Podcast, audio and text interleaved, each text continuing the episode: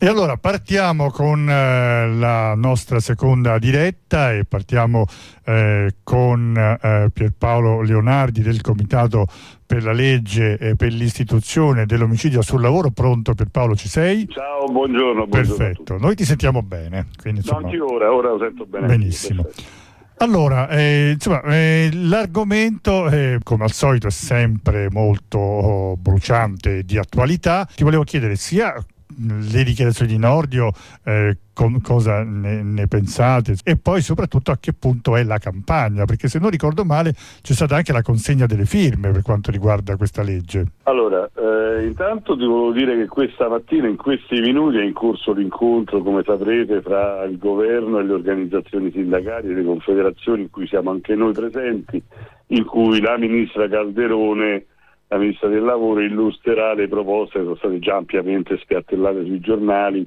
eh, delle grandi modifiche che vogliono fare per dare una stretta alla, alla questione delle salute e sicurezza sul lavoro, quindi probabilmente fra più tardi ci avremo delle notizie in più rispetto a questa, a questa uh, posizione del governo. Per quanto riguarda le cose che tu mi chiedevi, ci sono eh, due questioni. La prima,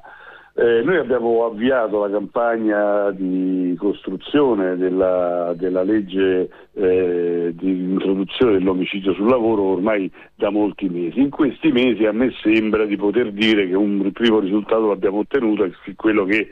la questione omicidio sul lavoro e lesioni gravi e gravissime sono diventate uno eh, del, degli argomenti di discussione, tanto da indurre eh, alcuni ministri del governo a dire che era possibile ragionarci sopra e altri come Nordio a dire che la cosa non si poteva fare adducendo motivazioni assolutamente risibili, cioè lui la cosa che, che ha portato a sostegno del suo diniego all'introduzione del reato di omicidio sul lavoro è che avendo introdotto l'omicidio stradale eh, le statistiche dicono che non è vero che l'omicidio stradale, eh, che gli incidenti stradali sono diminuiti, ma anzi sono addirittura aumentati. Quindi argomento assolutamente risibile perché gli incidenti stradali no, eh, ovviamente hanno altra, altra, caratteristica. Diciamo che non è la stessa cosa. Eh, appunto non è la stessa cosa, però su quella questione no, si è ragionato per introdurre un, un, reato specifico, la stessa cosa è avvenuto per l'omicidio nautico, che è ancora una cosa addirittura più, eh, non tutti lo sanno, ma dopo l'omicidio stradale è stato introdotto l'omicidio nautico perché dice che anche in mare, nei laghi, nei fiumi, eccetera,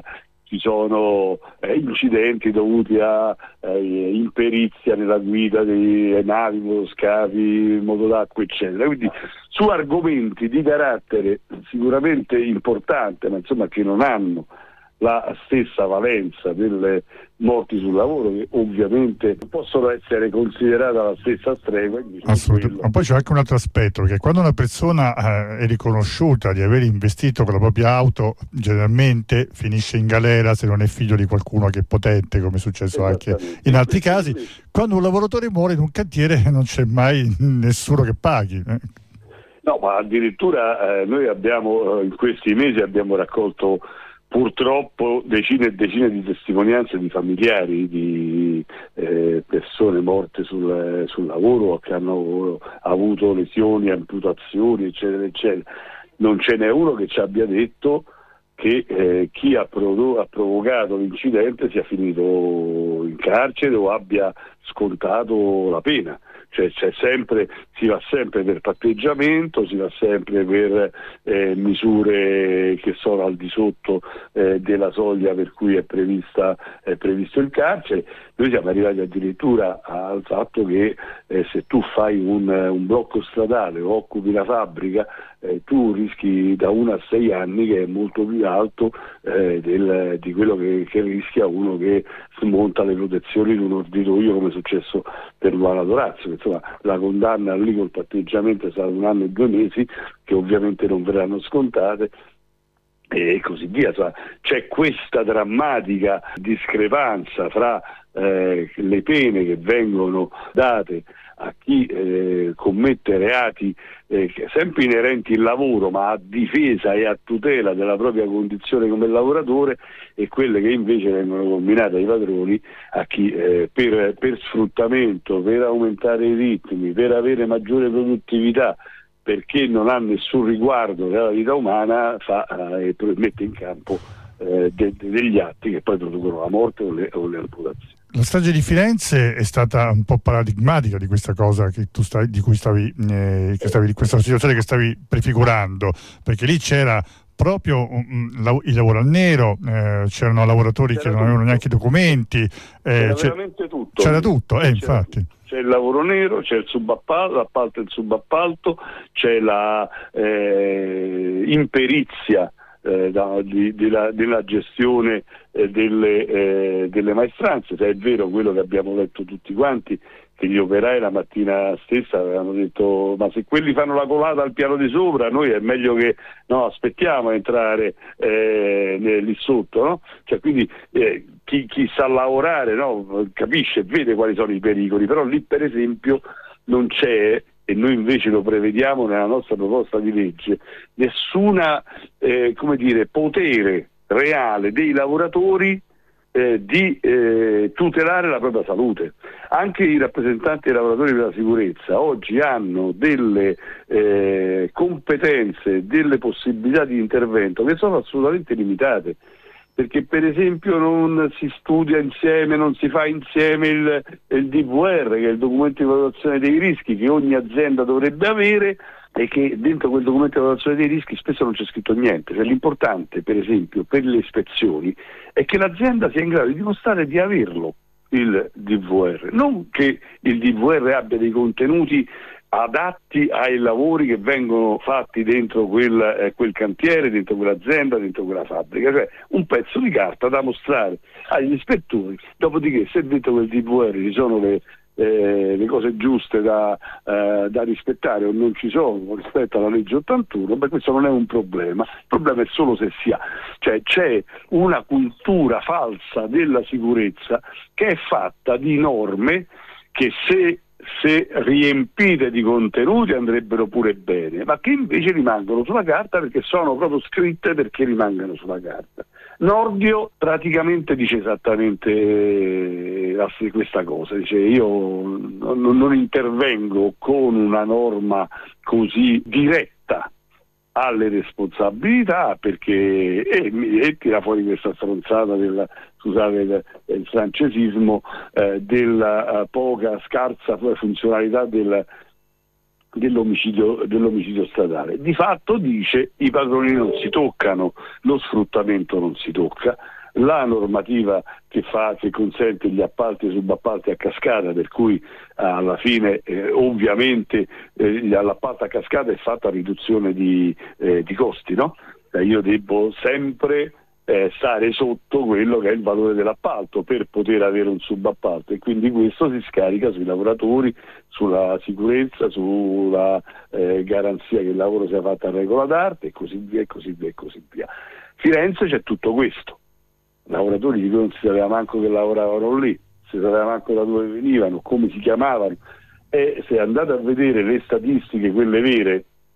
sui morti sul lavoro, ci sono un sacco di morti il primo giorno di lavoro, non è vero, non c'è nessuno che, la, che, muore il primo giorno di lavoro, può capitare. Vengono messi in regola dopo. Esatto, sono tutti quelli che lavorano già da tempo e che vengono messi in regola solo al momento in cui è certo che ci sarà un'ispezione perché c'è stato un incidente, c'è stato un morto, c'è stato un ferito grave e così via. In quel momento scatta no, la segnalazione eh, della, dell'assunzione, guarda caso appena l'ho assunto quello è morto perché eh, così via. Così come sono altissime le, eh, le morti che colpiscono gli ultra 65 anni, in particolar modo nell'edilizia e nell'agricoltura il 110% è stata una fucina di morti sul lavoro nella, nell'edilizia. Eh, sono sorte a dismisura eh, società eh, di gente che non aveva nessuna attitudine, nessuna abilità, nessuna conoscenza del, del, lavoro, del lavoro edile perché avevano capito che lì c'era eh, il Bengodi e questo ha prodotto il fatto che eh, c'è stato un fiorire di ditte eh, senza, in cui i lavoratori non avevano la formazione necessaria, probabilmente non avevano neanche le competenze necessarie e eh, eh, eh, l'edilizia è stata uno dei settori in cui maggiormente c'è stata episodi, episodi, mortali, proprio perché eh, si è eh, utilizzata questa, questo strumento del, del, dei bonus del 110 e altri per far fiorire eh, a rotta di collo partite IVA, eh, società eh, senza, senza, né capo né coda che hanno poi prodotto ponti. Insomma, quindi quando si chiacchiera di sicurezza e salute sul lavoro si chiacchiera eh, spesso eh, partendo dal presupposto che non bisogna toccare i padroni, che non bisogna mettere in discussione il potere delle aziende di declinare la sicurezza sul lavoro in modo tale che non sia un costo, ma che sia invece, ci sia invece la possibilità di utilizzare i lavoratori difformemente dalle norme per avere un maggior vantaggio. Certo, anche perché poi la, la, possibilità di incappare in controlli è praticamente quasi inesistente e la legge 226 in qualche maniera creando alcune figure come responsabile della sicurezza per i lavoratori forse ha creato anche un luogo di cogestione con i sindacati perché poi insomma i risultati non si sono visti. Ma il tentativo è stato proprio quello, tu sai che c'è stata anche una sentenza recentemente molto brutta della Cassazione che ha equiparato la responsabilità di un RLS con quella del padrone. È il tentativo di mettere in campo uh, un'interpretazione della legge per cui l'RLS, a cui obiettivamente viene dato un potere molto marginale e anche strumenti di intervento marginali e che non sono protetti nel momento in cui denunciano eh, le, eh, le, fattispecie di eh, violazione nei cantieri, nelle aziende, eccetera. Eh, questa cosa è molto, è molto pesante perché il tentativo è quello lì. Ora è chiaro che l'RLS per funzionare deve avere degli strumenti